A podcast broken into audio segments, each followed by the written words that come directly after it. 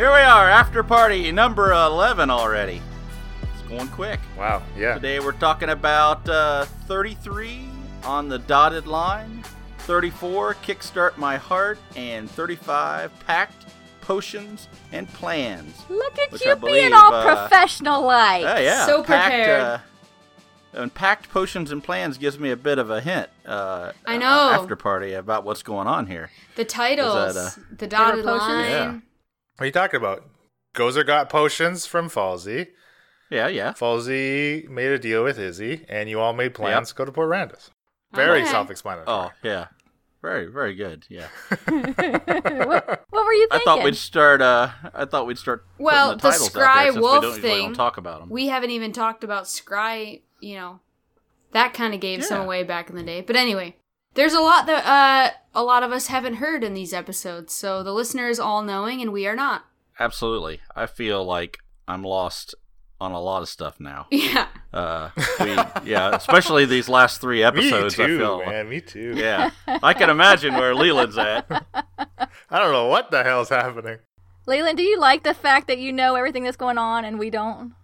I um you know surprisingly no actually I want I want those who missed out uh to hear those bits just as much I- as I want the regular listener to. Because I know I know that we all enjoy each other's role play and I I mean I, I the way I look at it is that we're making a show that the five of us enjoy. So I want everyone to be able to enjoy it. So actually, the the solo parts, as much as I love putting them together and and and having the chance for one on one stuff with each of you, it kind of sucks that you all don't get to hear it. I think what sucks about uh for us is when I'm talking to people that listen, I gotta say, "Shut up! but Don't tell me anything." So But we really can't talk about it. Well, everybody knows me. I say, "Shut up! don't tell me anything," because I'll, I will, uh, you know, even the slightest comment, like, "Oh well, whatever they said really wasn't all that important." I think that's what uh, Ian said to us last night when we were at the game night. I was like, "No, no, no! Don't tell me it's not important. I don't. wa- I want to believe it's important." Right. That's funny. So- Interesting. He was Yeah, I referring to Bill's conversation too. I, I think it adds drama. Burn. Um, for me, um, like I, f- I feel a bit more tension when I'm like, oh, you know, what are they, what are they recording without me on mic? Like, what's going on? What sort of scheming's happening? All Um, so that makes it kinds more- of things. Oh, I can only imagine. Gozer and Thuft. So yeah, I think that adds a little bit of tension and drama for me, and I hope that it, it's interesting for the listeners too to be like to see how we role play with each other, um, having suspicions that maybe there's more going on than the rest of you know uh, party members telling us or whatever. I don't know. I like it. Yeah, and all that came out in session thirty five when you were Yeah. when Falzarin was trying to like explain himself to the party basically, Right. and and Bryn's slash Elena's clear frustration at at how Just long it how long it may have taken want? Falzern to spit it out, but All right, so let's start back at 33, right? The dotted line. So that's Yeah, we'll get there. Uh, let's see. That starts with uh, the journey to Falzren, is what I wrote. yeah, the, down. the last li- the last little bit, you guys had uh, your last your your third of three uh, cairn encounters. And we joked that we killed Falsey's ghost. Yeah, yeah. Is that the one where Thuft and Gozer promised me the topaz and then frickin' took it? Didn't promise you anything. Well, that was frustrating. Promise is a strong word. the third thing you guys fought out of that cairn, this one was a poltergeist, when the the first two were just regular specters. I couldn't tell a difference by looking at them. Nope, couldn't tell by looking. but the poltergeist um, has telekinesis, so that it, it can pick and throw things up and stuff, right? That's cool. hmm Like a little goblin. Poor Thuff was the Yeah. got the shit out of that stick. Bryn walked away with just not enough jewels for all the damage she did, is all I'm saying. Somehow Falzer made out like a bandit from those. I know! That's because Shaft's got his back. That whole thing pissed me off too because, like, I'm the one who is like, ah, I gave Shaft the bag and then he's taking credit, I but I, was kinda- like, it was very much in character, I think, when for Falzarin to be thankful and believing that Shaft had his best interest at heart when he gave him his bag back, despite that being the farthest But thing Bill did it to truth. annoy Elena. exactly. That's what I was gonna say. exactly. You knew because you Actually, heard. Shaft. Shaft would have given you the bag back. Unfortunately, he was unconscious and dying when you decided to take it. True, but So, so I think I, I believe Shaft said that he would uh, give the bag back to Falzarin if we found him alive. that's true. Yeah. And uh, I never had the opportunity to actually show the good nature in giving you the bag back, as you decided. Uh, oh yeah, you got another death roll there, but I'll go ahead and take the bag. when he gave you the credit, you took the credit. And then recording, Bill was listening, so he knew it would annoy me, so he did it. And he said what he said to annoy me. I would never do that, honey. Never. Shaft has Shaft Shaft has nothing against Falzarin whatsoever. He didn't want to risk his life for him, but he wouldn't wish him dead. Right. Shaft is kind of like neither here nor there. As as long as Shaft is uh, not in danger, you're you're happy basically.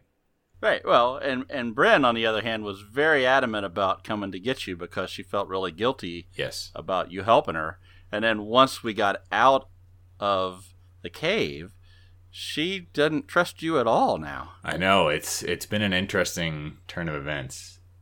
But I will say, Shaft has treated you the same from beginning to end.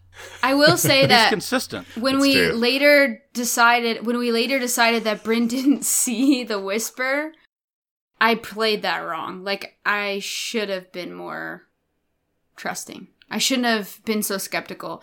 Gozer had a right to if he saw you whispering to her, but I apparently didn't, and I played it as if I did. So I think that was tough because you Elena knew that I had a solo recording session with Leland that was all mysterious that you like were you've been wondering for I don't know how long it was between that and our next play session, but Months. yeah, Like, it for was like seven months. for like near gestation of a human child.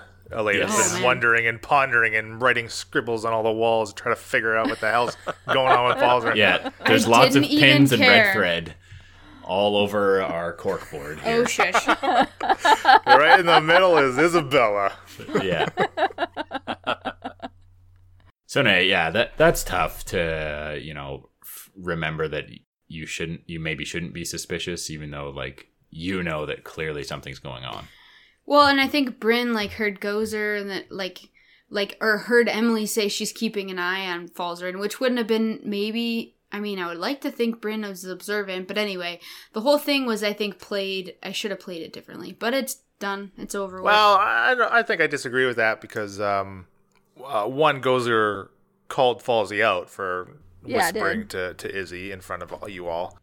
Yes, that's true. Once we knew that I didn't but I was already skeptical before I knew I didn't see. Sure. And then and then when she called out, I could continue to be skeptical. That makes sense, Yeah. but But and you commented in 34, session 34, Kickstart My Heart, when like Falsey was kind of acting strangely when you guys showed up to to save him. So I think true. I think a lot of I think Bryn's actions were justified. So we're jumping around here, but let's go back to when we uh, the dotted line really didn't have a lot go on until we got to the cave, and then uh, we could we could talk about. I mean, unless you guys can think of something else, I think the going down the steps is where I wanted to focus on the the Gozer attack, Uh huh. and uh, I think Mike mentioned something to me about that. Is that part of the uh, comments that he made? Emily? Yeah. Yeah. Well, Yeah, I would so- like to ask you, John. Like Leland, Mhm. he's DM, so he can't intervene. Did you realize that Gozer was not going to get an attack when she was yelling to Blave? Because, like, as soon as she said that, I was like, "You are going to be exhausted, and your rage is going to end." Like, I knew it was happening while Well, she I was- did it. Hoping to be able to throw my axe because I have a, an axe of returning. So I was hoping to run down the bottom of the stairs and throw it and get an Oh, attack that okay. way. But I guess that wouldn't even work because it has to be a melee attack, doesn't it? Uh, no, No. no, no. I have to Like, if you were to use your action to make your attack, uh, your I mean, your, yeah, your, yeah, just- your effective threat range is like seventy feet. With But that when axe, you asked to dash to get the full distance of the stairs, I was like, "That's your turn." Yeah. Then I, it was too late. I was like dying inside. I was like, "Don't." do Yeah. it." yeah. I don't think I, I don't think I even realized at the time. I think I even said on mic how far it was down the steps, Yeah. I think I asked Leland to move me down. and then I asked, I did ask right before my turn too. Yeah, you did. Was. And I just, I did realize it and was like, dang it. Well, yeah, and that's funny. though, When you were dashing, like I didn't even. I literally, when I mentioned it on mic, was when it came into my head. um, Right. But also, I gave you the distance of the stairs when I shouldn't have, because the way I described it is, it was not a straight staircase. It had a landing and it curved. There was no Right. way for you to tell how long the, st- the stairs even were. So thematically, it worked, but Emily Right. should have known better. Exactly. Yeah, maybe. And like in the past, we've had issues with you, like making sure you make an attack or whatever, right? So Yeah, yeah, yeah. But I think Mike brought up a point. If you wanted to read what he wrote, I didn't. I don't know what he wrote. He just told Yeah, me. he had a clarification on the barbarian's rage. Uh, we had said that Gozer drops out of her rage if she didn't attack on her previous turn, but it's only part of the conditions for dropping out of rage. I can continue to rage if I take damage as well. So if that freaking frog had hit me, Yeah, it had happened to Right. miss. So. yeah, if the freaking frog had hit me, I would have been raging still. Oh. do we trust Leland with that. that. dice roll or no? I'm just kidding. I don't think he was thinking that either. No, I don't think he was thinking that either. Yeah.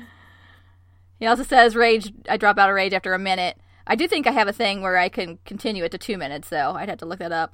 But after a minute, I would drop out of a rage. But he doesn't think any of our la- our battles have even lasted for a minute yet. So, or if I drop unconscious, I I drop out of the rage also. Feels which- like they've lasted a minute. So that put us at a pretty good disadvantage going into that battle, right? Yeah, I mean, hugely. Yeah, and I think I don't think Shaft was full health either because I went down pretty quick. Yeah. I don't know if it. I didn't even know if it was much of a disadvantage. Had Gozer actually dropped as a result of it, then it would have been a clear disadvantage. But there was little to no effect on the outcome of that fight had she been had Gozer been raging anyways. She lost her ability to rage uh, uh, moving I would have had a third attack. Ah, that's that's Yeah. true. That's true. You had disadvantage on skill checks, which didn't really come well, into play. later Falzarin starts calling Izzy immortal, so I mean, we probably would have never beat her. And if Gozer had been raising, raging, she might have tried to go after Izzy. So Yeah. I'm so mad I don't have a slashing weapon. I really wanted to just slash the wires and be Yeah. done with it. Oh my god! I was going to bring that up next. I, I, first thing I thought when I saw the wires was yank them out of the back of their heads. Okay. Yeah, that was And a good that did- thought. Which is That good, didn't yeah. work out. Well, because you rolled less than the DC. Right, exactly. I just didn't do it. And then the second thing was if I could just go through and slash him. Of course, with my pokey pokies, I can't do that. So, uh, yeah, I think we both need to to look into some kind of a slashing need- weapon for those. Cuticle cutters, what was it that you said, Leland? I'll give you a pair of cuticle scissors. just kidding. Scissors, knife, I don't know. Dagger, you could stash in Dagger, something. Yeah. yeah, and I also didn't explicitly describe uh, just how thick they were. Uh, but of course, in my mind's eye, they're like, you know, like a two or three inch diameter kind of Yeah. dealy. They're not like a, a HDMI cable worth of a wire, right? They're like Right. umbilical cords. Oh jeez. essentially That's they're that's I mean that's ba- they basically serve that purpose. image. So then the next thought was destroy that uh, where the, The podium, yeah. the Yeah, levers are. which right? is where- get rid of the podium. Isabella helped out on that front. Yeah. Which again, when I, when he's describing me that like podium, I'm like, well, I'll I guess I'll try to flip stuff because like in my mind, I'm like, I just need some dynamite. That's really what I wanted, but So I, I I guess we can talk theory here if if uh, Bill and Leland don't say anything, right? Yeah. He was strapped strapped to a table, so you could almost feel that uh, he was there against his will. But he seemed At awful. least at first.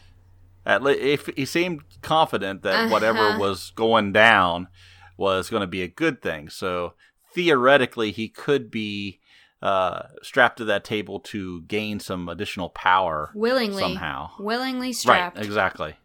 So uh, that's one theory I, I have. And uh, when he does later talk to us about his new spell abilities, as John, I sort of knew things, but as Shaft, I sort of knew things also. So that's the only reason I mentioned the fact that I asked what kind of spell, what kind of uh, What kind of magic? Magic it was. Yeah, and I told you it was eldritch magic. I wouldn't have asked that as John. I asked that as Shaft.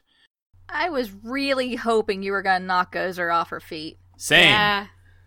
I was really underwhelmed with that. I was well. Initially, we thought that I rolled and missed, and I was like, "Oh, this is terrible." But your shield, Yeah, yeah. yeah. yeah. Thank you, Leland. Because like we wouldn't have finagle believed you. you. Even hit me. I Yeah. can't say that you've never done anything for me now. I guess I could put that. I could put this another way and say, Bill, you leveled up to five, right? um, All right, let me ask you this: How's Fireball? How's Fireball going for you? it's pretty sweet, actually. Oh yeah, Yeah, I, I'd like to see you use it. Yeah. you probably will. Okay, good. His face is all red. It's like, uh, yeah, he's level five. So that's my theory. But like also, like you said, John, you didn't have to look up eldritch. Elena, like I don't know eldritch magic, but I'm choosing not to know more about it because Bryn doesn't know Bryn know. probably wouldn't. So right. yeah, I'm trying to steer away from things like that and I guess what I'm getting at, the important thing is I don't want to mention ever mention anything on mic that John knows that Shaft would Right. know. Yeah. And if I say something Which to is Shaft, hard. I I always think does Shaft know this uh, before I say it. Right, It's, right, right. uh, Well, and uh, of course, knowing extended uh, shaft background, then it does make sense that uh, you it's uh, at least uh, semi-identifiable by shaft, but certainly Bryn and Gozer would not right. have any experience with uh, being able to differentiate the difference between the two magics. Magic missile and Eldritch blast. They don't know the difference. Sure, exactly. Magic exactly. is magic. Yeah. Um, Yeah, I I just mean, wanted to uh, actually said. go over how that podium uh, functioned mechanically. So during that fight, um, the first two that rose, uh, and the way I described, they described it as they weren't quite done cooking. So there was a certain amount. Once Izzy activated the the podium and the wires lit up with the green light, there was a certain number of rounds before the flesh golems would would come to life uh, or or would be basically would come to full term to stick on the pregnancy analogy. the umbilical cord. Um, and uh, so it was it was five rounds before one was fully done and would be able to get up and would be full full strength. But of course, Isabella could manipulate uh, if she spent her actions to do so, manipulate the the podium and, and be able to get some up uh, more quickly. After three rounds, she could rise or raise one basically half strength. So like those two you guys fought, were it was not the full. I think the flesh golem was like CR five in the monster manual. It was not the full flesh golems that you guys fought. Had you stuck around to fight the two that that were at the very end, you guys would have died probably. no, it was a good move to get the hell out of there. Yeah, absolutely. Uh, pulling pulling Fuzzlern along reluctantly. Away from the love of his life. He's the only one fully rested. well, I because none of you really asked him what went down in in that cave like explicitly. It was a long night with Izzy. We don't want to know.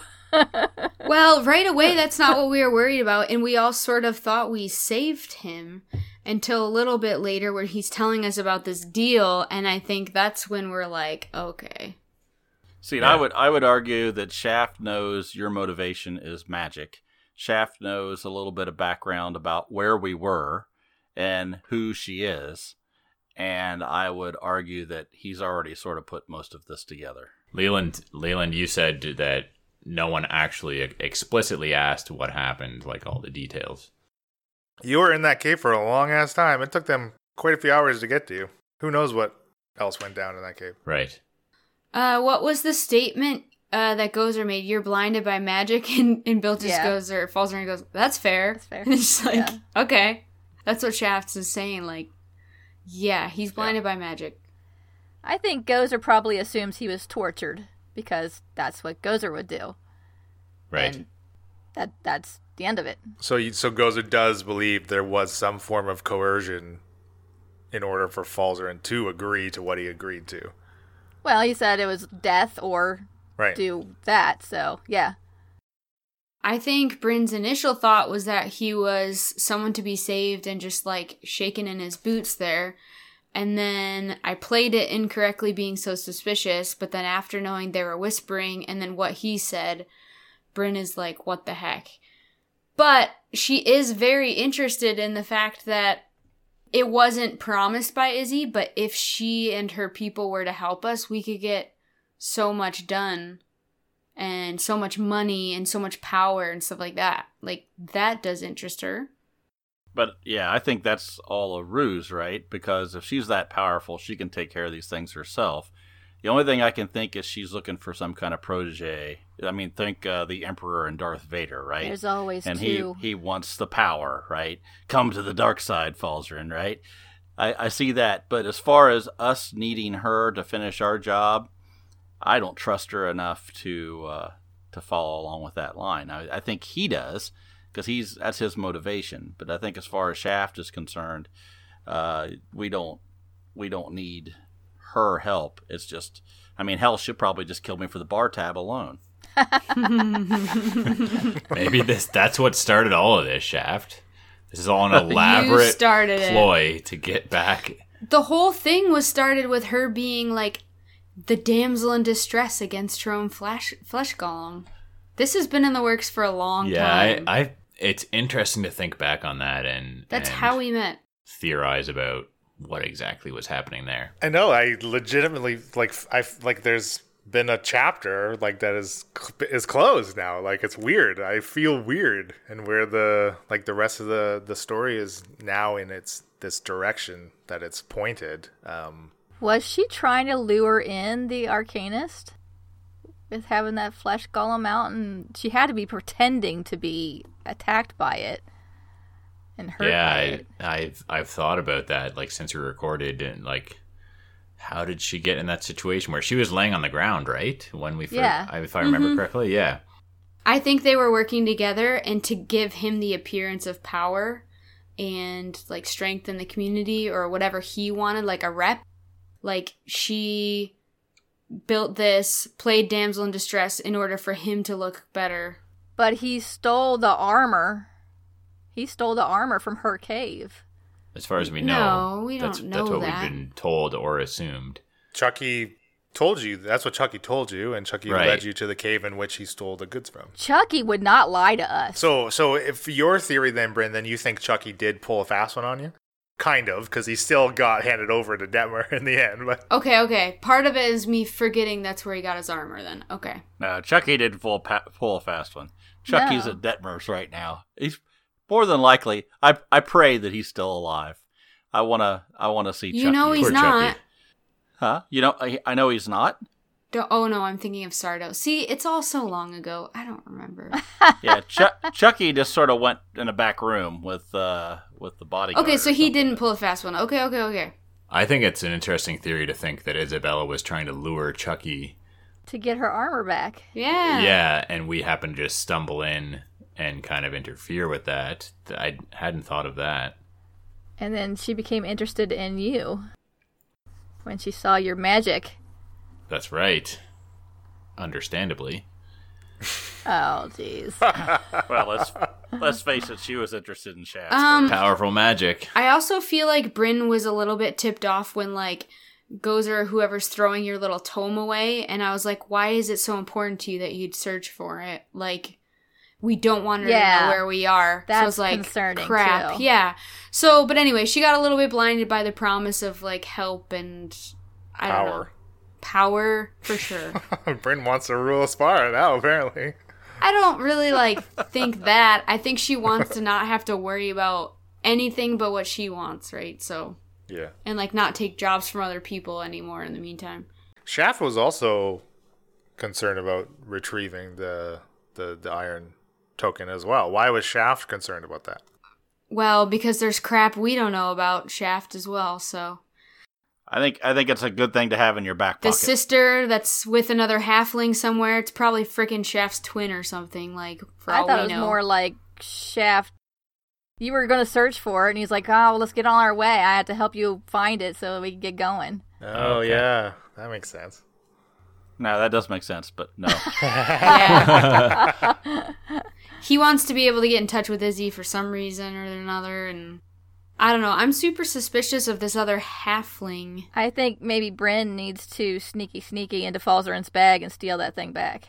Yeah. Not all halflings know each other. Yeah. Okay, Come you on. say that. I mean, there's more than one halfling in Aspara. Do all elves and half elves know each other? Yeah. There's a network. Oh. We stay in We all touch. lived Yeah. to be so long, we probably know each other. Most of my family's up uh, dancing around, having a good time up north.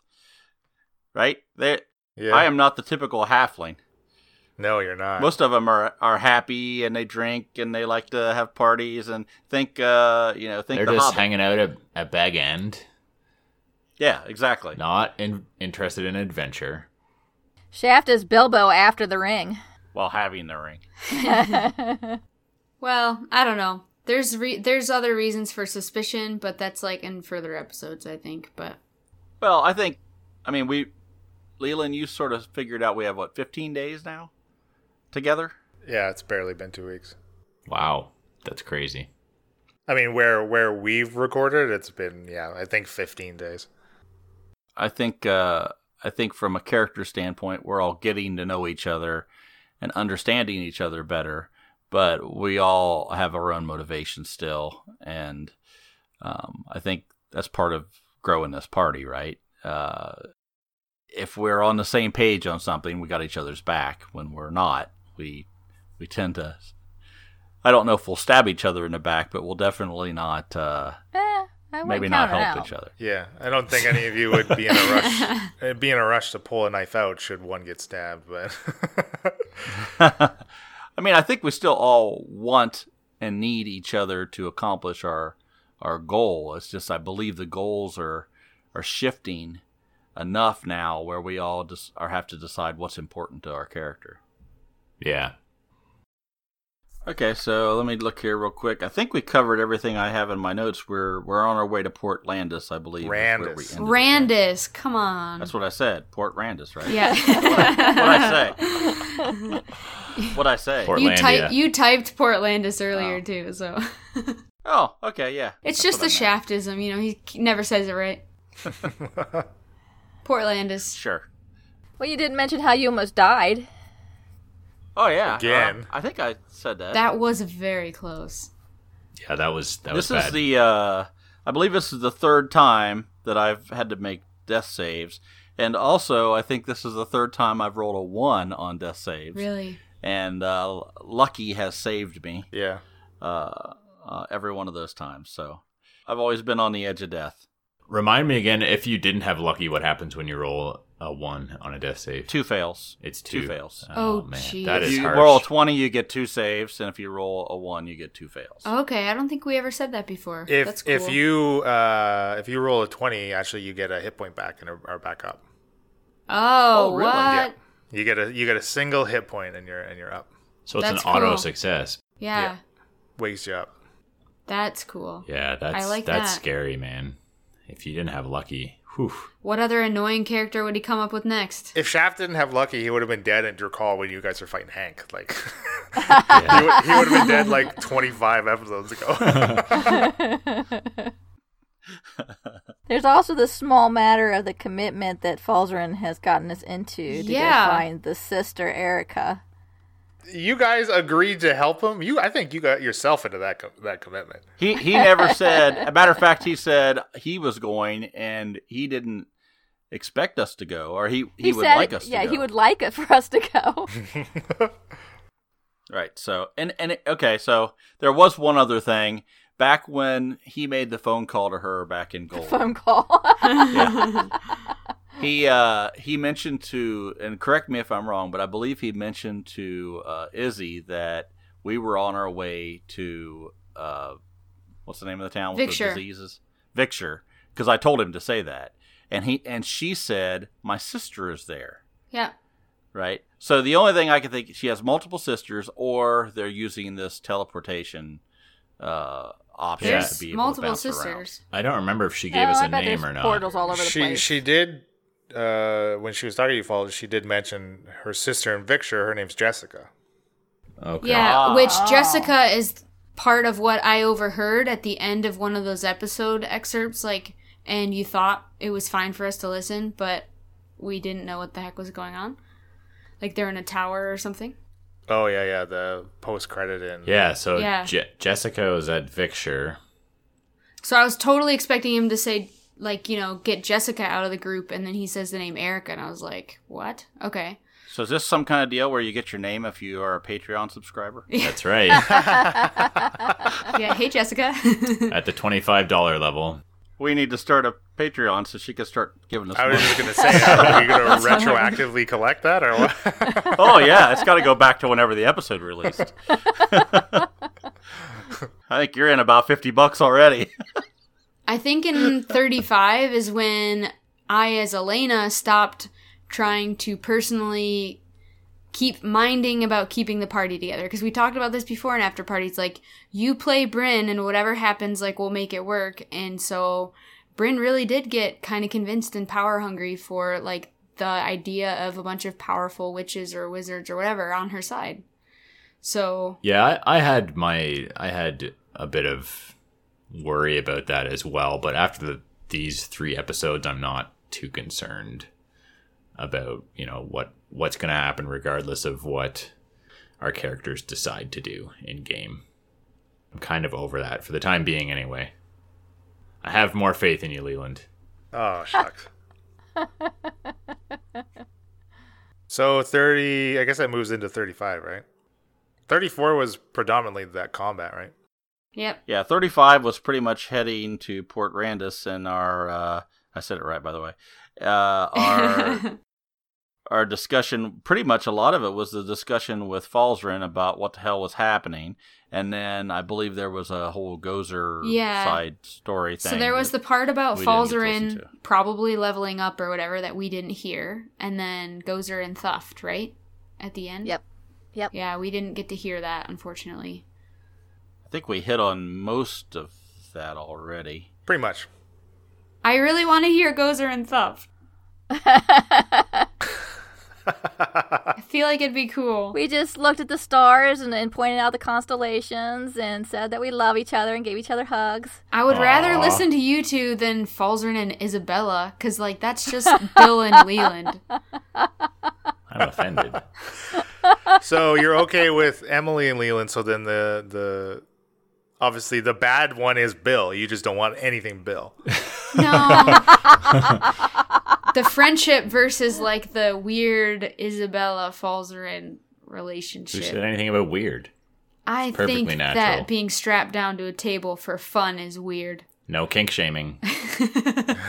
So I got I got a question for Emily. Yeah. Emily, tell us uh, tell us what you think your what is your relationship with Thuft? I mean, tell me tell me what you think.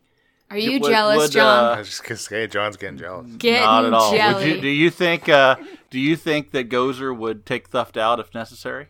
Yeah. Take him out to dinner or Yeah. Treat him to a nice restaurant. take him out on the town? Buying some wine How do you think Gozer views Thuft?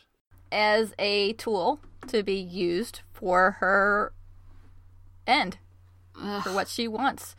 And I mean, he's a plaything right now. He's she is enjoy playing with him and having him do stuff for her and calling her king, and she's really getting off on that. And I like the plaything idea better than the like you march in front of us tied to a rope and find the traps like that. I think that's what Shaft likes about him. I- Yeah. I'm good with him being there for that reason alone. it's it's what she needs at the time. Right now, she needs somebody that's going to make her feel good about herself, and he does that. She's just a woman looking for a man to support her ambition. but you'd kill him. You'd kill him in a heartbeat, so it all makes sense. Yeah, I've been looking over my shoulder for 23 years. yeah, it's it's it's very uh, reminiscent of relationships I've had. Have noticed that you wait till I start eating dinner before you start eating dinner. Oh, yeah, that's right. Well, if Thuft heard the inner thoughts of Gozer, he would be appalled. I know, poor Thuft, man. He's I was smitten. I was pretty worried for Thuft. Thuft has, uh, has nothing but pure love and devotion for King Gozer. I thought Thuft was going to get hugged right into the grave by Isabella. I honestly Yeah. think if you guys went back to the cave with Thuft, do you think he would, uh, and confronted with the hobgoblins and the other king and all of the people that are in that cave, that he's going to stand by you and not cower immediately and run back to his original king? Gozer right now believes that he would stand with her. That's why she's giving him shit. She's buying his loyalty. Is that why she cares about treasure all of a sudden? Gotta gotta give stuff to Thuft. She does seem to really care about treasure suddenly. Uh, it it comes and goes. It, it's, it's what Gozer fancies at the moment. When I think about it. yeah, I mean Gozer does care for Thuft. Yes, if Gozer got th- killed or if Thuft got killed by something else, Gozer would be upset. If it came down to where Thuft was causing problems and Gozer needed to kill Thuft, Gozer would kill Thuft. What if Shaft killed Thuft? Gozer would probably kill Th- kill Shaft. Hmm. Well, it depends. If I mean, Thuft if were it- to die in a way that you weren't okay with, like a bad death or whatever, would Gozer Yeah. shed a solitary tear? Just right down the cheek? Uh, It's like a I slow- don't know if Gozer cries like that. Um, there's something happened that Bryn has an idea about Yeah, yeah, yeah. that that pretty much wrecked Gozer, and she's still recovering from that. So she can't cry? Like, doesn't have tear ducts? I think she's pretty much dead inside right now. Okay. She'd be more likely to get angry. Yeah. Yes, she would definitely be angry. True. Yeah. Okay. So she's a woman who needs compliments, but a man who gets angry when he's sad. Yeah. yeah, half work. Yeah. Yeah. Well, rest rest assured, Thuft is not going anywhere. He shall continue to live out his days That we know of. a happy happy servant of his king. I thought honestly that Isabella would kill him. Yep. Same. Same. If she had got off one of those crushing hugs, it would not have been pretty. And then Gozer would have gone after her without her rage, and then Gozer probably would have died, and then Yeah. I'd be having to roll up a new character. I mean, you saw what she did at that podium, and that was just not even meaning to. I think it it it would have been interesting to see what could have happened if you guys didn't heed my warning and take off. Um, because probably she would have killed all of you, but And then it'd be the Falzarin show. well, Wouldn't you like that? not not necessarily though. I mean, would she have killed you and then also like overkilled you so that you're permanently dead? I don't I don't know. Oh, like you saying we would just be unconscious, Right. she would perform would have experiments on us or something. Everyone unconscious, but then who knows what would happen next? She could use the body parts and have little shaft arms on the, On the Gozer's body. like a like a little yeah like a little uh, Tyrannosaurus Rex. Yeah. I see us being like useless, useful to her, and then she like has us under some kind of spell where we're like slaves for her or something. She's pretty powerful, right? I see yeah, her, I'm, us I'm not being sure like that she would have like fully killed it. I think she would have knocked everyone unconscious, and then who knows? and then controlled us with magic to do what she wants. It, uh, yeah, I'm not sure. It would have taken, uh, I think, some some fancy negotiation on uh, Falzarin's part for her just not to kill you. yeah. Well, thankfully, everyone listened to me, or were at Or least came to our senses. scared Yeah. enough that to to be like, all right, well, if he's not wanting us to save I him, we're out of here. say we were scared. I would say we were being sensible. Right. The main goal was to was to get me out of there, and once I was free and took off, then no sense in hanging around. I think it's a good opportunity to sort of go through what at this point in the show, in this point in this episode, where do you think, like Bryn, what are your thoughts on the three of us and uh, and where your head is right now? And I have to like try not to tie in what we've already done. No, no, just yeah, sessions only later, what Bryn so- knows know. at that point in time, episode thirty-five. Bryn is choosing to trust Falzarin because of the power that could be had in the future if we team up with these witches. Okay. um, but is very annoyed that we even had to go do all that and he couldn't just defend himself and whatever. Um, the guilt is kind of gone basically. like she's like, all right, we got him back. I'm, I'm clear. She is annoyed at Shaft for taking credit with the bag of holding, getting you know pearls or whatever. She thinks she thinks Gozer truly likes like has a soft spot for Thuft and like loves Thuft As much as Gozer's able. as much as Gozer's able because of like you've told me in our little chat before. Yeah, I don't know. Like going forward, I'm like I know Shaft is pretty obsessed with still finishing the tower job, like with Detmer on our case and like we have a contract and stuff, so I don't know. She's definitely aware that she still like needs to be working with Shaft, whether she's annoyed with him or not, right? Mhm. And that Gozer is a good fit for us accomplishing those goals for sure, and then is just hoping for Falzarin's help with that job as well. So Okay, Falzarin, as much as you can uh, say, how do you think Falzarin feels about the rest of the party? I think you've asked me this not too long ago, or someone did. I don't think a lot has changed except that uh, he's probably a bit. He's becoming a bit more street smart, I think, and less trusting. Like I think when Falzarin first made his way onto the mainland and ran into you guys, he was pretty naive, pretty trusting of of strangers, um, unless they gave him an obvious reason not to be.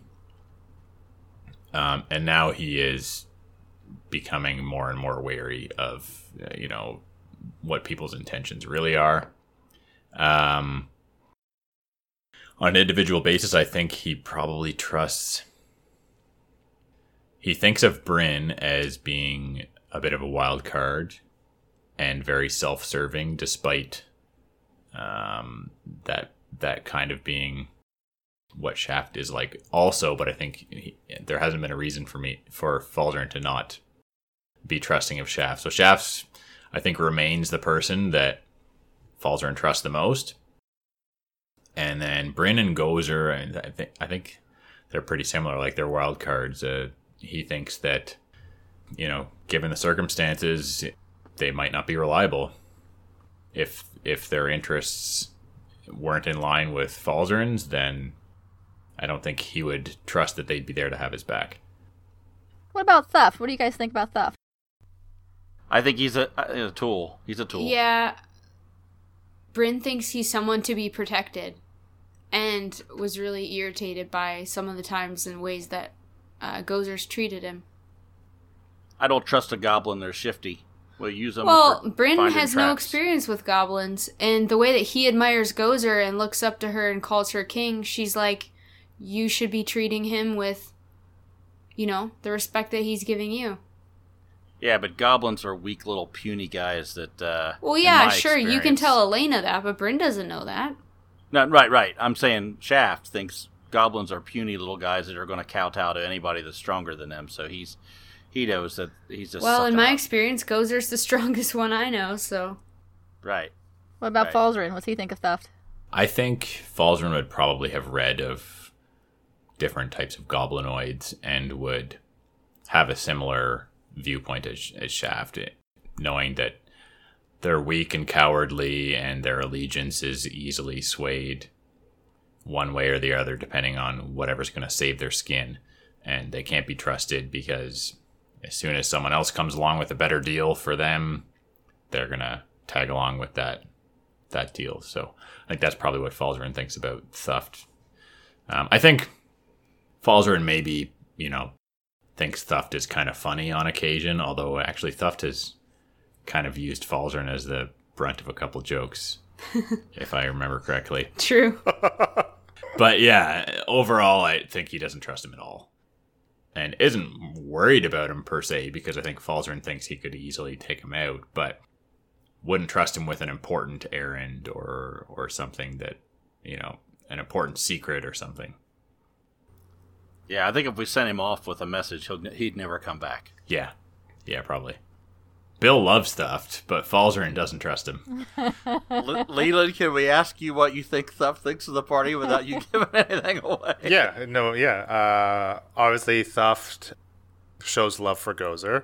Thuft does not like Bryn, does not like Shaft, and like Gozer, thinks Falzarin is completely useless. I've never ever felt that Thuft didn't like me. Yeah, no, he doesn't like Bryn or Shaft very much. I don't think he really interacts with us too much, right? Not really. He, he- oh yeah, he, he predominantly has interacted mostly with with Falzarin, but Th- Thuft thinks that Falsey is the butt of every joke, and Thuft loves that Thuft isn't. Basically, Thuft sees himself as superior to Falzarin, for sure. Not maybe not so much. He doesn't think that way with Brennan and Shaft. Um, he doesn't like Shaft because Shaft is he thinks Shaft acts and speaks above his station. Mhm. Maybe not quite in those complicated terms, you know, that's not really what's but a more simplified version of that, like Thuft looks at Shaft and says, Oh, he's small like me. Why is he not acting like me? Yeah. And um, he looks at, at Bryn and I don't even want to listen to this. This is cool. it's heartbreaking. well, I It is think so sad. he- I mean, it's not that Thuft hates Bryn. It's just that Thuft also. Well, you used the word hate. You can't take it back now. I said Thuft doesn't like Bryn, but Thuft. Thuft, look, Thuft looks at Bryn uh, in relation to Gozer as, as if Bryn is Gozer's tool. Competition for his position, sort of. No, not even that. It's just like literally, if if if Bryn is King's tool, then why is not why is Bryn not Thuft's tool, as well, kind of thing. Oh, he Ah, he okay. because he he try he mimics a lot of his own thinking and mannerisms. So he thinks Bryn would do whatever Gozer says. Uh, yeah, and he, well, he thinks that Bryn should, for sure. Okay. But but again, Thuft tries to mimic a lot of what Gozer does as being the sincerest form of flattery, right? again, to get on Gozer's good side. Yeah. kind of thing. But a, a lot of these thinkings in his are, are a lot more simplified than that, though, right? Like he is just like I'm a like- goblin. Like they're not. I'm like oh, scared to ask what Gozer thinks of any of us. Jeez. now at this point. Well, Falzarin is little more than a pet. Shaft is a means. Shaft and Brandon both are a means to an end. I mean, before Shaft and Gozer hooked up, she was pretty much aimless and didn't really have meaning in her Purpose. life. She yeah didn't Shaft have gave her purpose. purpose. Yeah, so that's what I'm saying. Like when you say a means to an end, like what end? If she's empty inside, Some, like something to do, okay, somewhere to go, somebody to talk a to. when she wants to distraction. talk. A distraction. Yes. Shaft gave her a job to do with him, and he's using her. I look at I look at that as sort of a Han Solo Chewbacca kind of thing, right? I have uh, I have this big this big scary thing that I can take along with me that keeps people from having to fight. They'll just come along. and he he gives her things to beat on. Hmm. And you've given her things to beat on. Yeah. you need to work on your Chewbacca um, um, To slang, blade. Emily. Yeah. I think that's probably trademarked. All right, so I can pretty much guess what Shaft thinks of us, but Ah, let's hear it. Oh, yeah. Okay. Well, I think uh, Shaft. I think we already hit on what Gozer is. Gozer's a a uh, intimidation tool that he can use. Um, I think he saw the opportunity to be able to use this for for collecting bounties, and she's needed something to do. She seemed really cheap and easy to take advantage of, and somebody that could help him out. Uh, I think Falzarin is something that he respects as far as needing somebody who ha- he understands magic and the power of magic. Uh, I don't think he necessarily feels that Falzarin is is uh, reached his potential yet, but knows that someday uh, he could be a good, strong ally in the future. Um, and with Bryn, I think he's confused with Bryn. I believe he thinks Bryn is a more uh, adept assassin based on what he had seen. Uh, he, she's also part of the underworld, and under, would would understand him better than she does. And when she Uh-huh. he interacts with her, he looks at her and says, uh, uh, in confusion, and wonders why she's thinking the way she's thinking. Mhm. Because uh, you're you're you're you're like me. Why are you not seeing things the way I'm seeing? Uh, 'Cause I I'm not like you. Shaft. Well, from Shaft's perspective, yeah. you're Yeah, in yeah. that dark Like we're in the we're in the same field of work, but not for different Yeah, you reasons know- and with different pasts. Right. you you and I are uh, you know what the important thing is, and you know what we need to do, but you're deciding to go a different direction, and that's counter to uh, what we do in this in this underworld. Which maybe that's what annoys me. Like when I say Bryn's annoyed with Shaft, that's probably part of it. Is like we should understand each other better than we do, but Right. but we don't. Yeah. Yeah. Well, I, I think Exactly. with the two of you, Detmer is the part of the Venn diagram that overlaps, right? right. Yeah. But exactly. outside of though, outside of that little smidge, right? There's so much, so many other differences. Uh, there's a lot of assumptions on Shaft's part that, uh, Bryn is a lot more adept at what she's doing and been doing it a lot longer. Than well, and I think I led Shaft to believe that at the beginning too. I like like with my first kill and hit, like I led you to believe that it, like I've just been doing this forever or whatever. Right, and you also got to understand. I mean, once again, I'll use a Star Wars analogy. Sha- uh, Detmer is more of the Jabba, right? And you think Yeah, of Uh, Shaft as the guy who's sort of screwed Jabba over maybe a couple times too many, and uh, he doesn't want to do that again. So when it comes down to, hey, let's get the hell out of Goldham. Hey, let's go get the tower job done. It is uh, comes from a place of, I I need to Fear? self preservation. Yeah. Right. So these side quests are not necessarily uh, in my best interest and could lead to much worse things for Shaft. So that's that's his motivation, and and you know he, he he doesn't have anything against you guys necessarily, but if it's if you're leading him away from his objective, uh, that could be bad. Now that being the case, he's also obviously done some things like this in the past, which got him in trouble. So uh, you know he's not necessarily going to make the right decision. So that's the way I'd sort of view Shaft's intentions.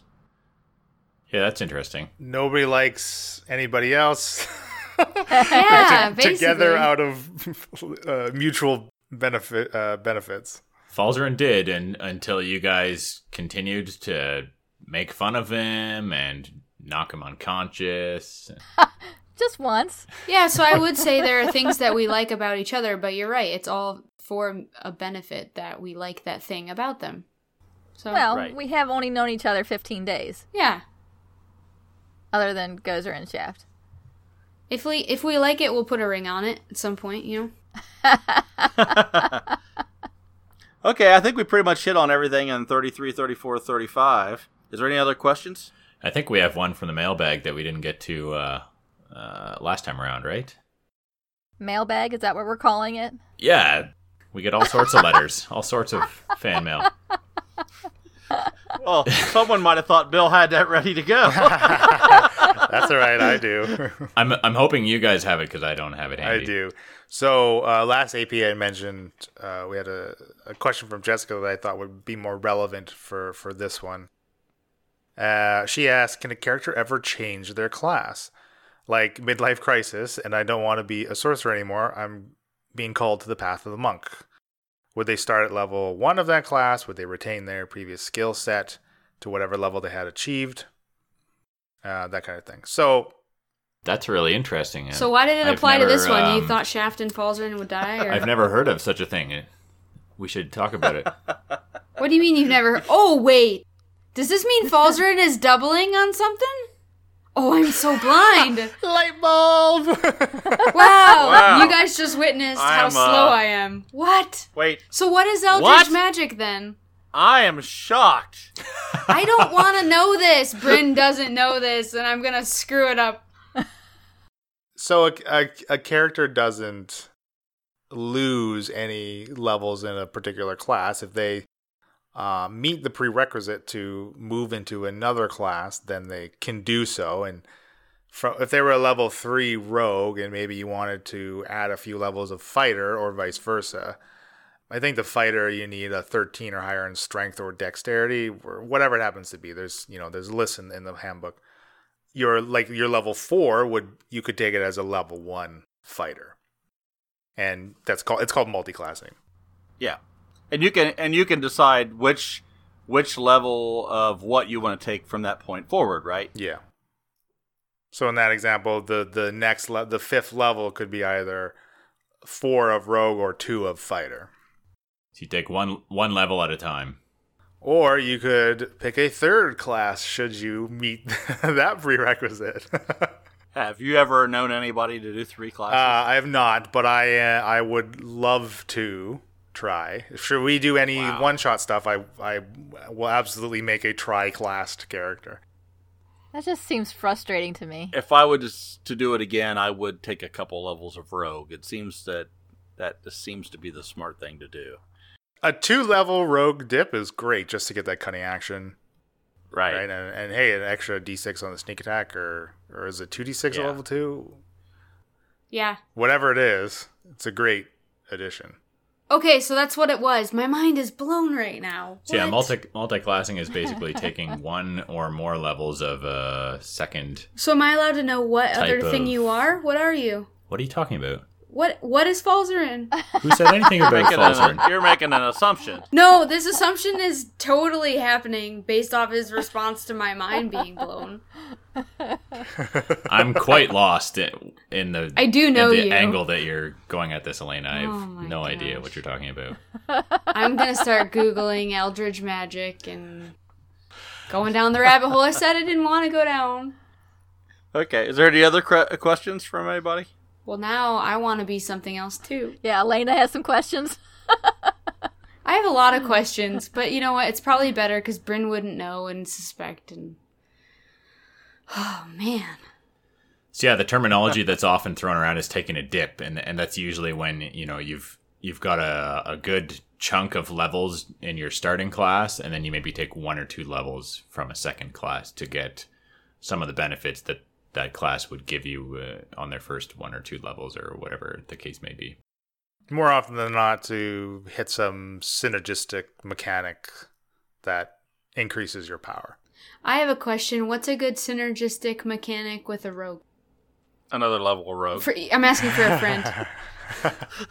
I'm asking for a friend. You know. There's Well, see, with the rogue, with the rogue sneak attack, the the rogue levels like more linearly than a lot of other classes. Whereas some Okay. some classes, and Five E does a pretty good job of of keeping everyone kind of the power creep, uh, you know, kind of very even. But some classes just get uh, a, a larger spike at specific levels than others do. So I shouldn't be a rogue that all of a sudden starts learning cantrips and stuff. The rogue's main feature being the sneak attack that scales with the rogue level, right? So Yeah. if you want to keep that as powerful as it can, then you stick in rogue. I think 5e gives a lot of subclasses that allow you to do things. Yeah, like Rogues can do some spells. Can you? like okay, that. so I went the path of the assassin. Can you choose to start subclassing within rogue to something no, else? no, you're Okay. in your you're in your subclass. Dang it. Okay, that would have been cool.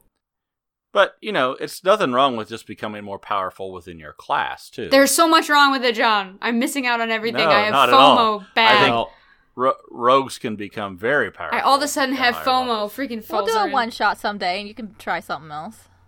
She has to DM the one shot. Oh, she no. can't try anything. Do not. That hasn't been on she's record. gonna make Oh a, my- a multi-classed NPC. I'm not DMing anytime soon. I'm so Yeah, Yes, yeah. nervous. I want I want to play. God damn it! I'm so nervous. Yeah, I've had we've had some people request that we run some games for them, and, you know, just friends and whatnot. I think In real fun. life? That's right. I'm not used to playing in real life. We'll have to show up with our laptops. We're gonna have laptops to and have you guys mail us a bunch of miniatures, and uh, So that brings, I mean, part of this podcast that when we started it was uh, introducing you two to Dungeons and Dragons from, uh, you know, never played before to now. Now we're 30, what, five episodes released and probably another, what, three that are recorded, Leland? Yeah, about that. Something like that. So you're looking at, you know, you have almost, I don't know, what, 40, 50 hours after you cut everything out of gameplay. What, what are your thoughts on Dungeons and Dragons overall, you two? I think that's what Bill's obsessed with. He's watching videos, he's listening to podcasts, Not that that's a bad thing, but I haven't read the player's handbook even. Like, I I've only learned what you hear on the podcast, right? So I guess I guess my question is, what do you feel? Do you feel it's that it's something you enjoy? Do you Oh. recommend it to other people? Do you, you know, what go back to back in what when we start recording this back in February or uh, March, and what you thought of it then to what you think of it now? Well, obviously Bill likes it. No, I'm just kidding. I like it too. I I'm like so into I really enjoyed role playing episodes. So the last 3 that haven't been released yet were like all role play and I'm enjoying it so much more than I used to because at first I was just all about rolling in the fight and stuff. But I've really enjoyed trying to develop the character, play like the character, think like the character. And I'll throw this out there. I think the next 3 episodes coming up like Bill does a really good job role playing compared to previous episodes as Falzarin, especially compared to the beginning. It does it does it become easier the more you do it, or do you just become more comfortable uh, With us. with your character? Oh, yeah. and and with us. Yeah, we're more comfortable with you guys. I'm um I think I'm getting a lot more comfortable around the thought of really like investing myself in the role playing and giving it everything I've got sort of thing whereas that I always knew that was going to be something that would take me a while to get used to and to feel comfortable doing. I'm very very comfortable with you guys but I'm just not the you know the last thing I would have ever wanted to do in high school was take a class in theater and get up on stage. Like that's just terrifying. Oh, I do not do I not like died. to perform. I don't like to be the center of attention. so role playing something that just you know takes effort for me. But saying I like that the you're not saying that I do, but So- I have had you know a dream of you know being a stand-up comic or something. yeah, I think it. I think it's. I think I'm funny. You're you feel a lot more comfortable doing it than I do. I like to think I'm funny.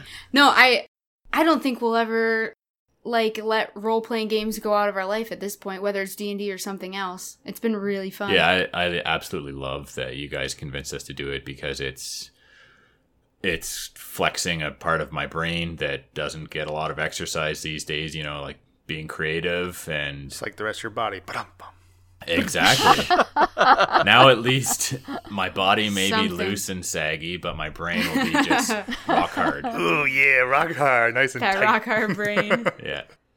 No, I, I love it. I, I'm having a blast. I'm really enjoying the challenge of trying to get better at role playing. Um, I also just love the fact that there's an entire just the player's handbook is a huge book of interesting stuff you can read about and mechanics and lore. You're and, handling Wizard way stuff. better than I thought you would. and then Like there's, better than you started, right? Like he's got it together now. I feel like. there's also like a million different other books you could pick up and read, and I love that stuff. I love fantasy and and all the lore and backstory and crap. It's great. I am extremely nervous about the mentioning of me DMing Leland. It just seems because I haven't read through and I don't know all the rules. That's what makes me nervous. I'd be totally fine to improv with you guys all night, but like if I don't know the rules and how that might affect what I'm trying to do. Clearly, I don't know the fucking rules either. Well, Preach, So brother. let's just, let's I just do think it. you do pretty good. We, we can have Ian DM for us. He would. That went be all fun. right. Yeah, That was we did, fun. We did do that one uh, one shot with him at We Origins. should play that a was fun. whole. We should play a whole one shot where Leland can be Thuft or another character to get out of his system. I, I, I I'm just saying, he knows the goddamn rules. he does know the rules as well. No, yeah, right, I gotta do, I uh, gotta do some dreaming. So, listeners, so give me get off some the ideas. subject, Well, I wanted to gonna interject though, um, as far as how far Bill and Elena have come. Like, I mean, we're to the point where you guys have a handle on the uh, enough of a handle on the game where we can get into multi-classing. Okay, like that kind of says it. That's all, pretty like, good. literally. Yeah. Yeah, you Yeah. guys are doing great. it's- My mind is still blown because I didn't know that was a thing. Jeez, noob. So the the only other thing that I think is new, at least to all of us except for Leland, is podcasting. So my question to you guys is, um, and I answer this myself too. Do you feel that you are on a podcast when we play D and D. Why don't you? Why don't you go? You and Emily go first. All right, I- I'll go first. I don't. I don't think about it at all. I think about just a bunch of us getting together and having a good time. I really don't think about anybody listening. Not until I hear the final episode that's released by, with Leland putting in all the effects and everything and hearing it. I almost listen to it like I'm a fan of the show listening to it and don't really think about us when we're recording. I separate it completely. What about I- you, Emily? I separate completely. I if I think about the fact that people are actually listening to the words I'm saying, I will shut down. I won't talk. Um, so I can't think about Maybe you it. can play a mute next time and think about the people listening. That'd listening. make for great podcasting. mime everything, and you guys have to interpret what I'm saying. yeah, that's a great for podcast character. yeah. I remember um, when we first started listening back to the episodes, hearing my voice in the other room, you know, if Bill's listening on his phone or something, or listening to my own voice being really weird. And now Yeah. it seems like totally more normal. So I think that's a gauge right there where I'm like more comfortable hearing myself. But yeah, I think whatever. I don't know. I was worried about Are trying to you keep aware Oh, I'm of aware it of it for sh- for sure. I'm aware of it because, like, for a while there, I was trying to keep the party together and everything, like in my mind with my actions. I will say the last play session that we had last week, like, I think I did a better job of being like just the character. Bill role played really well. Everything was really fun. I had a really good time. The next few episodes, guys, are gonna be really good. Yeah. But this is a bit off topic, but I definitely not that I didn't ever trust Leland as our DM, but I have gotten a lot more trust in in um, the fact that he's going to work out whatever stupid stuff our party decides to do, and it's going to be interesting. And you know, they, like even if the party splits for whatever reason or whatever, so I I didn't ever not trust Leland, but I he has built a lot more trust with me after the past handful of episodes that, that now it's not even a thought that I He gives worry you more magic, and now I that just equals do trust. whatever I think makes sense. right. well, no, I just he's he's a super creative, um, which makes him a great DM. So Yeah. Leland's doing a great job. yeah, I, I think I think when I just started throwing stuff at him and, and he made it up on the spot is when I knew I didn't have to worry You're about like, that. this is good. yeah, I, it was not a it wasn't a lack of trust in Leland's intentions. It was more just like, oh man, how's he going to deal with if we throw him some crazy curveball that doesn't make sense narratively? How's he going to pull it back together? Like that could be really challenging, but I don't worry about it anymore. So all the curveballs are going to be thrown soon. All right, I got my bat. I got my bat ready. my, Louis, my Louisville We're gonna really put him to the test. to answer to answer your question, it, I used to think about the fact that we're on a podcast. I don't know when that stopped, but I definitely don't anymore. I- with the exception of just you know trying to watch my language um, and and keep this family friendly. I don't want to say anything super inappropriate for the you know varied listeners out there, but otherwise, Now I want to know what you talk like in, in normal life when nobody's listening. yeah, my Ned Flanders filter. Um, So I'm the only one that realizes we're on a podcast while we're playing. Leland, don't really you think realize about it, it. right? No, no, Come no, on. Believe me, I am well aware that we are Exactly. creating something that someone else has to listen to. So the that- two that of us seem to be the you, best Leland. ones, all right? Everyone else is just. I mean, I keep it in mind that things have to be entertaining and interesting and that we can't just all sit here twiddling our thumbs. right. And I try and make Gozer make interesting choices. I think the only reason, the only thing that comes up to me is when there's a long silence. I feel like I have to fill in the gap. okay, well, Other than that, That being said, remember how the last little bit here, like to realize you're on a podcast also means that I don't have to come up with a quick response as fast as a podcast should be interesting and fast paced.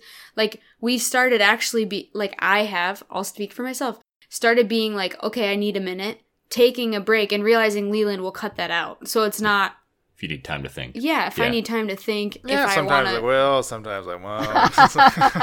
Who knows? I Leland's chaotic. I know that you do though because lis- listening to um you did the last play session without any edit other than just uh trying to sync it all together which was work in itself and we heard clicks and barks and you know noises and pauses, and I was like, oh yeah, Leland does quite a bit to make us sound better than we really are. So Yeah, that's what I was saying. When I listen back, it's it's like a fan because I hear all that uh, Leland's put together, and I, I think about it, and I go, well, it sounded a lot worse in my mind when we were doing it versus the way it comes Yeah. out at the end. And I also know that what the work involved in. So more more importantly, I want to know what Leland thought, what Leland thinks about. Are you aware when you're DMing that this is for a podcast, or are you just playing D and D? Um, I'm predominantly just playing uh, D and D. The I mean, the way I DM on mic is no different than the way I would DM in person. Uh, of course, you know the the the real self awareness. It's it's there when I'm cre- when I'm preparing, but you know when I'm actually doing it, it's like it is what it is. Obviously, whenever I when whenever we finish a recording session or there's something that we we do like the solo stuff right? Like obviously i'm always thinking about where it's going to fall in as far as where the edit the episodes actually cut up. And sometimes uh, it doesn't always work out the way i think it's going to. Like session 35 was uh, three distinct recording sessions that were cut up and put together all of gozer's solo stuff that was obviously emily and i after the fact uh, the first half of the the regular stuff was the tail end of one of our recording sessions, and then the right in the middle was uh, the beginning of the last time we played, and it just happened. I think listening back, like I obviously know where they get smashed together, and I can tell uh, just by the way some of the RP unfolds that yeah, clearly this is where the gap has, and it doesn't quite jive with what came before it always maybe it's not entirely evident, but It's not that obvious. Super evident to me. It No. wasn't. It wasn't to me when even listened being back. the player and knowing where things should have stopped and Yeah. ended, like I mean, I guess we had to skip some stuff, but yeah, no, it seemed good. Speaking uh, on the topic of editing, I just want to say if any of our listeners aren't listening with headphones in, or maybe listening in your Bluetooth in your car or something like that, I highly recommend getting some earbuds or some headphones because Leland does a lot of really good ambient music and sound effects and stuff like that that comes through really well with headphones. Yeah, it's actually mandatory. Yes. Yeah, it's mandatory actually. sign on the dotted line. yeah, on the dotted One more line. thing to say. Can we all agree that we will never, ever, ever, ever, ever do this live in front of people? Oh my goodness. That's when you can be your mute character. Every everyone's got a price, Emily. We just have to figure out what that is. I would love happening. to. I would love to do it live. Christy just did it. Yeah, that Right? that's really cool. That, uh, what what Christy did. Upcoming guest. Let's agree that. uh Wait, did should do people Oh. know that? Yeah. Well, No, we should say that. Yeah. uh, Yes. We have two, two upcoming guests, original incorrigibles. Yes. Uh, from the OG days. which is uh yeah, this is when we uh, where we all got started on Twitter, where we all met, and uh, yeah, Christy and JT. JT. Not Justin Timberlake. I wish. we do need to thank you know people like you know JT and Christy and uh, Pep and uh, Patrick who have taken the time to to come on our our show and and be NPCs and and we have a lot of other people that said they would be happy to do it and we know that you know it takes time out of your your day to come on here and play around with us and have a good time and and we want everybody to know we really appreciate their time when they do something like that and I think it adds uh, to the podcast and it brings people in from the board game community. Uh, that's our idea uh, to let them know how RPGs work and and you can have a good time with this and and I hope that's the message is getting across to everybody that we uh, we're bringing in and listen to the show for those things. Oh, it adds. Hopefully, the, um, at least we plan to have the fall kind of jam packed with a bunch of guests. As uh, um, for, as far as my workload workload goes, having guests on actually does diminish it uh, quite a bit, and the fall is busy for me usually. So, hey, more guests. Here we go. no objections here. yep. I think it's fun. Yeah, it's great. I, I'm I'm really thankful that, uh, like you said, John, that all those folks have taken the time out and prepped and come on and Yeah, I mean, really, the board game community. I, I, I there it's an awesome place to be, right? I mean, we've met tons of people through cons and Yeah. and uh, you know through interactions on Twitter and different places, and uh, you know we're just a couple of schleps from Indiana that just likes board games and and uh, build a game room and threw some pictures up on uh, on on Twitter, and you know before you know it, you get to meet a lot of people, a lot of uh, you know big names in the board game industry are all really nice people to talk to. They're not they're really approachable and. And we feel really uh, happy we've got we to meet a lot of approached them. the heck out of them. Yeah. so Very aggressive with your uh, with your approachingness. That's, well, yeah, I, I, I'm not too shy when it comes to that kind of thing. Yeah, we I, witnessed I it. always, I always meet everybody, and I don't have any problem talking to anybody. And then Emily's the nice one that, uh, that sort of puts the latches into them, right? And, and uh, you know, I, I'm just, I'm just, I just break the ice, and then she goes in for the kill.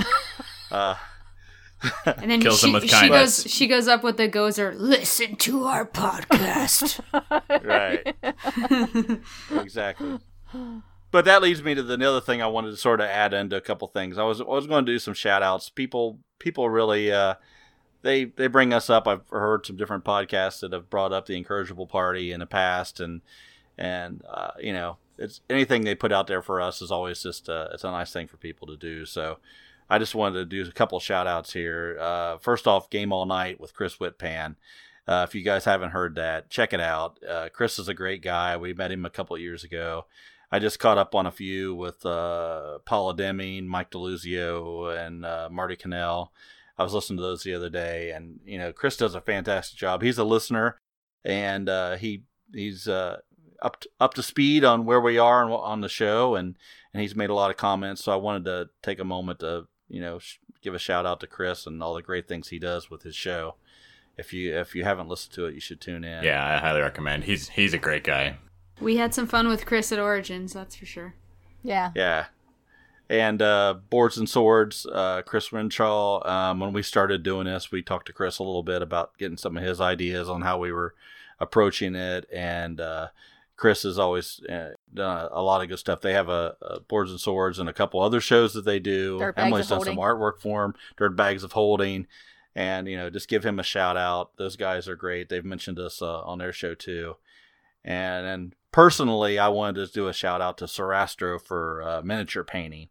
Um, he's a great guy. I do a lot of miniature painting, and uh, if you are a miniature painter, definitely check his uh, YouTube channel out. Uh, you can't can't get a better teacher than uh, Sorastro. So that's all. Anybody else has anything to shout out?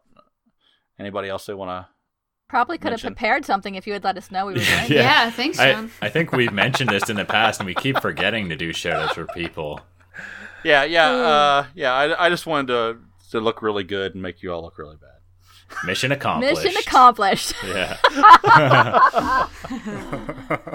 Well, I I attribute all of our success uh, solely to myself, so why would I shout Uh, to, yeah, to okay. anybody? So. Shout out to Leland Steele for being a great DM. yeah. All kidding aside, you're doing a fantastic job, Leland. I think you all are all doing an amazing job, and you four really do keep the show interesting, and is what draw is what really is drawing people in. That's I great, but I would like to bring up something. You're not really um, upholding your end of the bargain here, Leland. You have sleeves on your T-shirt tonight. That's true. Oh dear God! What I- is right. happening? You are right. My Dungeons, Dragons, and Deadlifts uh, shirt without the sleeves is in the wash. I actually need a, a shirt with sleeves that says my other shirt has no sleeves yeah, you for, really laun- do. for laundry days. We can make that That's happen hilarious. on Redbubble. We'll. Uh, I will. I for- will say though, today I have been overheating like a motherfucker because I have sleeves. You have on. sleeves. Yeah.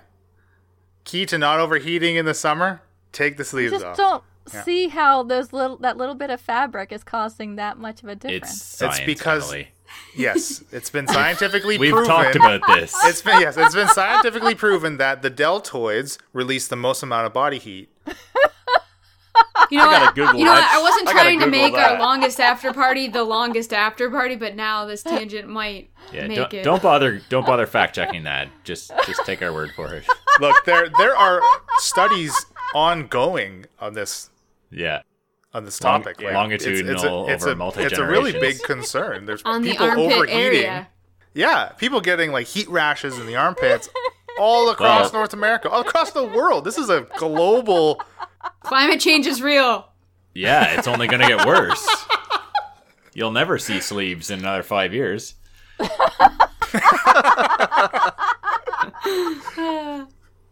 I thought we were going to full body suits, like unisex or unitards or whatever. they call 'em. Unitards. Oh man, That's fine as that long as they don't have sleeves. I Oh, am not asking to see any of have you in unitards. That's No, I ju- you just cut off from the elbow to the clavicle, Well, and you can you can wear f- like like long gloves, right? You just get rid of get, get those delts out. Get 'em out. gloves. Get them out. I might still have my my old uh, wrestling uh, onesie that that you could wear, Leland. It definitely did not have sleeves. it is sleeveless. Yeah. All right, I got to shed some weight before I put on anything that's skin tight. So. It was embarrassing. Let's tell it. Let's just say that Yeah, I haven't seen any pictures of that. there are none. All right. Well, we always know where it's time to wrap up when Lim- when Emily gets so giggly. So She's not drinking anything right now. She's just she doesn't need normal. it. She doesn't need to drink anything. It's just a certain point in the night where she just giggles at everything. Getting close to Emily's bedtime, she gets giggly. Is that what it is? Nine thirty. She starts going. uh, I was gonna say we started early today. I don't know what you've been putting in that water. Uh, anybody have anything else they want to bring up? I think we can sign off. Yeah, not that I'm, not that I can think of. I think there's some good stuff coming up. Oh yeah, Hopefully, we'll all uh, we'll all survive to episode forty. Fingers crossed. Yeah, Yeah. guys, tell your friends. Get them listening. Gojo's gonna You want to be y'all. able to. Uh, you're gonna want to I be mean, able to chat tight. about these episodes. Don't fuck with Thuft, or course will kill you. That's what we learned tonight. Yeah, yeah. I forgot to say, Thuft is leveling up, right? I mean, so, It's true. He's getting more and more. He's powerful. multi-classing. Yeah. well, shit. I didn't even think about Crossing the that. multi-class to wizard. Yeah. he's taking a dip of wizard. taking a dip of wizard. Thuff be co- Thuff be king king wizard. Thuff be Thuff be wizard. exactly. He would do it. He would want to like be competing. I've been John and Shaft. Thanks for listening. I've been Emily. I'm Elena. And I'm Bill. And I'm Leland Steele, your sleeveless DM. Not currently. And that's our show. Our intro and outro music was created by Josh Jarvis. For your own musical inquiries, contact jamesmercymusic at gmail.com. All other music and ambient noise is courtesy of tabletopaudio.com. The Incorrigible Party is sponsored by Critical Hit Design. Visit criticalhitdesign.com for all of your graphic design needs. You can find more info on the characters and world at incorrigibleparty.com. Enjoying the show? Have any questions or rules corrections? Email us. Contact at incorrigibleparty.com or reach out on social media. The Incorrigible Party on Facebook and Instagram, at IncorrigiblePar on Twitter, using the hashtag AfterPartyIP for a shout out during our behind the screen after party episodes that drop every fourth release. Happy adventuring!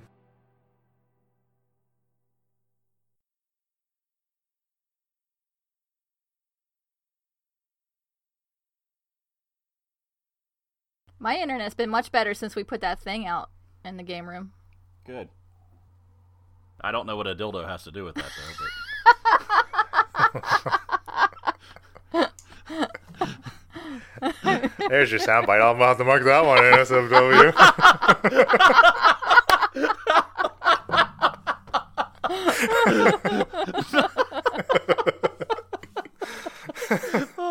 I, I think you have to leave this in.